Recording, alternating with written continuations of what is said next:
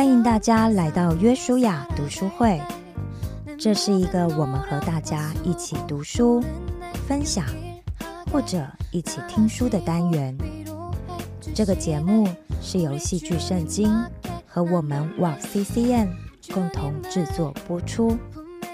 而这次我们要读的书是由基督教旧事传播协会以及淡江教会制作的《水到渠成》这本书。这本书是由廖年明以及张路德两位服侍者累积过去的辅导经历，集合了三十篇生命故事汇整而成。这里面的故事主角。最年轻的有十八岁，最年长的有六十六岁。有单身男女，有夫妻，有父母，有孩子，也有爷爷奶奶。经由当事人对成长历程和原生家庭的反思，再透过牧者辅导的角度，借由前人的经验或者圣经的教导。来协助思考，最后也会提供每一位正好遇到相同情景的朋友们，该如何应应，怎么样为主而活，怎么样珍惜每一个当下的一些建议。但愿每一位朋友都可以在这里得到鼓励，学习到智慧，并且得到从神而来的医治。与安慰。第三章，心有灵犀一点通。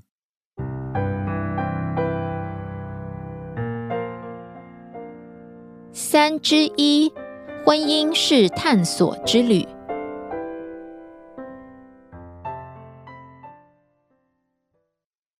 幸福的婚姻是自己的责任。原来我自己可以改变很多，成家更要成长。时间带来成长，不是带来腐烂。渴望爱情，渴望关系，好像是神放在我们里面的一种本能与渴求。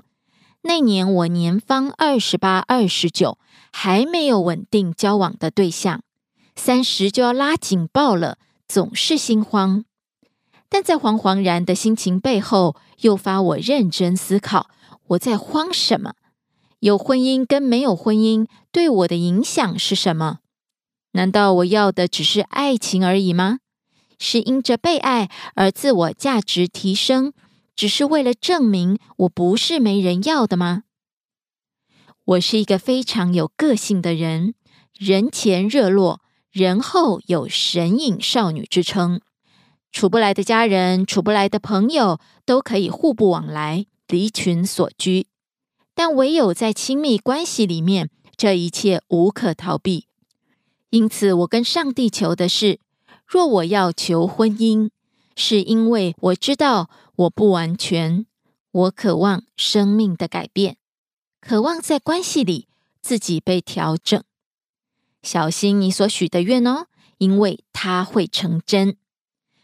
恋爱荷尔蒙激情的头两年，帮助我顺利的进入了婚姻。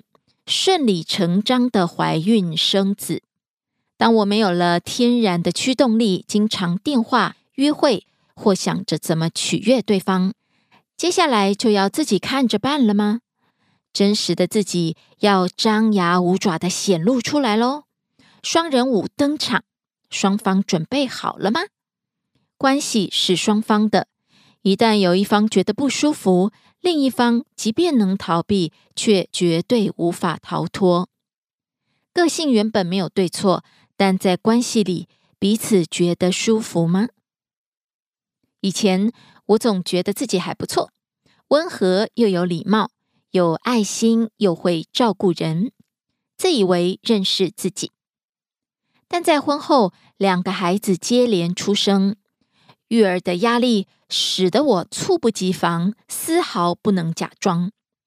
在与先生相处的过程，在他的抗议之下，我才看见了自己的跋扈、固执、得理不饶人。个性的特征就是独立自主的自我表现，是个人生命的外壳，但在关系中，如果错把个性当作个人生命的话，我只会一直与人隔绝。无论是我的先生、孩子，我个性中的独断跟自视甚高是冲突所在之处。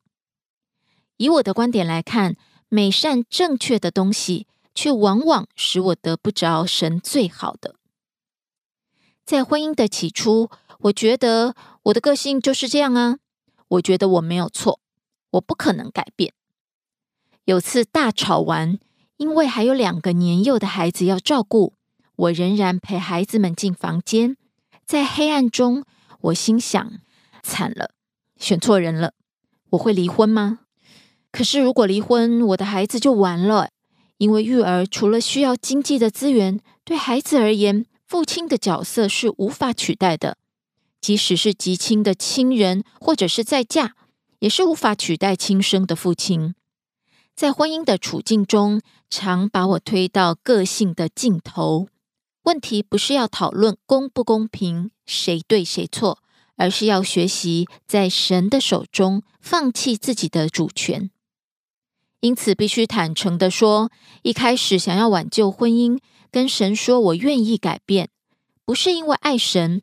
也不是因为爱丈夫，而是爱孩子，因此拼命的找资源，无论是佳音电台的家庭会客室、YouTube 的好消息家庭课程，以及教会的生命成长课程等等。夫妻一有冲突，我就去上课、去学习、去操练、去改变，特别是在生命会谈中。老师上课方式不是塞知识、讲道理，而是借由引导讨论，让我们不断反刍彼此脑力激荡，刺激脑袋，再三思想那些原以为理所当然的模式，切断来自原生家庭的城市。直到现在，我尝到因着主的真理而改变、成长的生命有何等大的喜乐。那改变不是为了别人。丈夫、孩子，而是为了我自己。那是因着真理而得自由的滋味。年明老师、路德老师回应：回应一，婚姻是两个不完美的人组一个完美的家庭团队。有一则婚姻的寓言，非常发人深省。婚姻是两只刺猬，因为寒冷而彼此靠近，却因为靠近而把对方刺伤。刺猬身上的刺究竟是咒诅还是礼物呢？其实完全决定于我们如何使用它。如果我们把它用在防卫，它是来自上帝最棒的礼物；如果我们把它用来伤害我们最爱的人，它是婚姻的咒诅，也就是说，善用我们的个性就是优点，误用我们的个性就是缺点。神并没有要我们走入婚姻之后放弃自己的个性，因而失去自我，成了没有味道的盐，而是发挥自己的个性，夫妻两人互相帮补，所以没有完美的人，却有完美的婚姻。时间是最棒的催化剂，它可以让米饭发酵成香醇的酒酿，也可以让米饭腐烂成恶心的馊水。婚姻是可以选择的，生命也可以选择，可以变成酒酿，也可以变成馊水。其关键乃在于在婚姻中是否有成长呢？书念妇人。在冲突中，勇敢的面对自己，选择成长来改变，而不是把老公放在祷告中，求神把老公变得像个男人，生命得到翻转，婚姻也会得到翻转。所以要成家也要成长，你以为呢？回应二：妨碍沟通的三大障碍，如书念妇人所言。婚姻是生命的放大镜。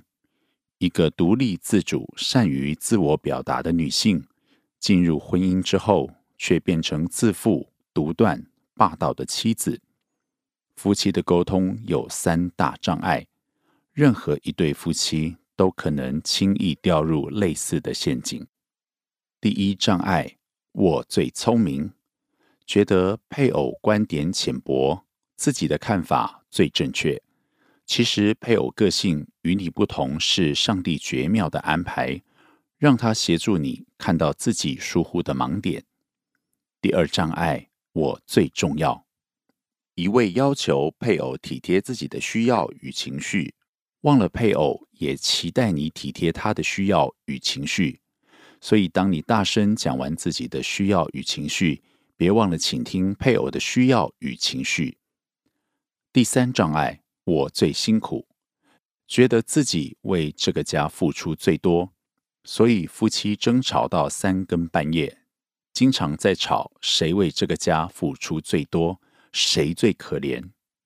如果我们凡事谢恩，经常感到亏欠，觉得配偶付出比自己多，家绝对是左邻右舍称羡的幸福家庭。回应三：认识操控的老把戏。当我们掉入自以为是、以自我为中心的陷阱，便会开始玩起操控的老把戏。常见的操控老把戏。有下列几种：第一种，指责你很自私，你不负责任，你不是一个好妻子或好丈夫，以各种标贴让对方产生内疚感。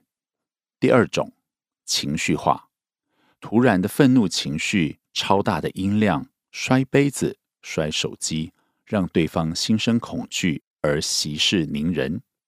第三种，说理。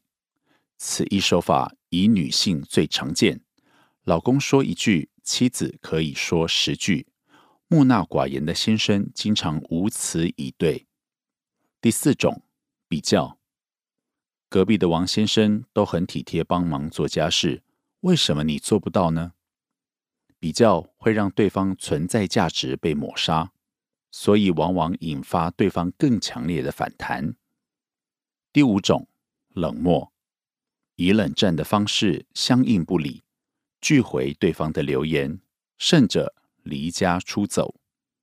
第六种，到处诉苦，跟亲戚好友诉苦，跟对方爸妈、兄弟姐妹诉苦，让全世界以为对方亏待了你。第七种，威胁，动不动以离婚做要挟。第八种。拿着圣经教训对方，这是基督徒夫妻常用的操控手法。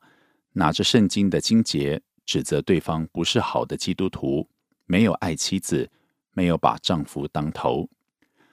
当我们运用操控的手法，一时之间可以达到目的，却因此破坏了亲密关系。结婚多年的夫妻抱怨配偶不够浪漫，不会罗曼蒂克。其实很多都源于操控的后遗症，因为操控会让对方感觉不被尊重，引发更多的愤怒情绪，进而以操控的手法反操控。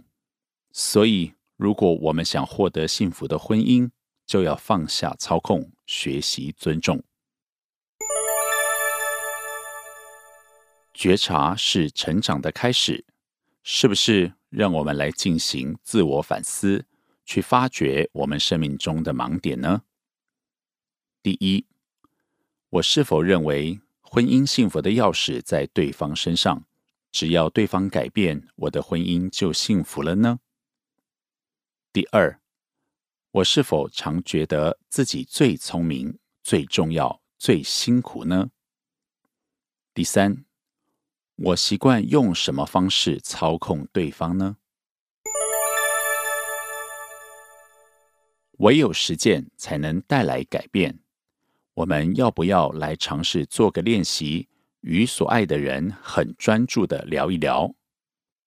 第一，这一周我在什么情境会有自己最聪明、最重要、最辛苦的想法呢？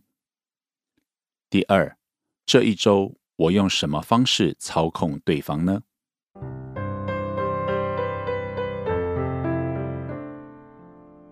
本节目由旧事传播协会淡江教会共同制作。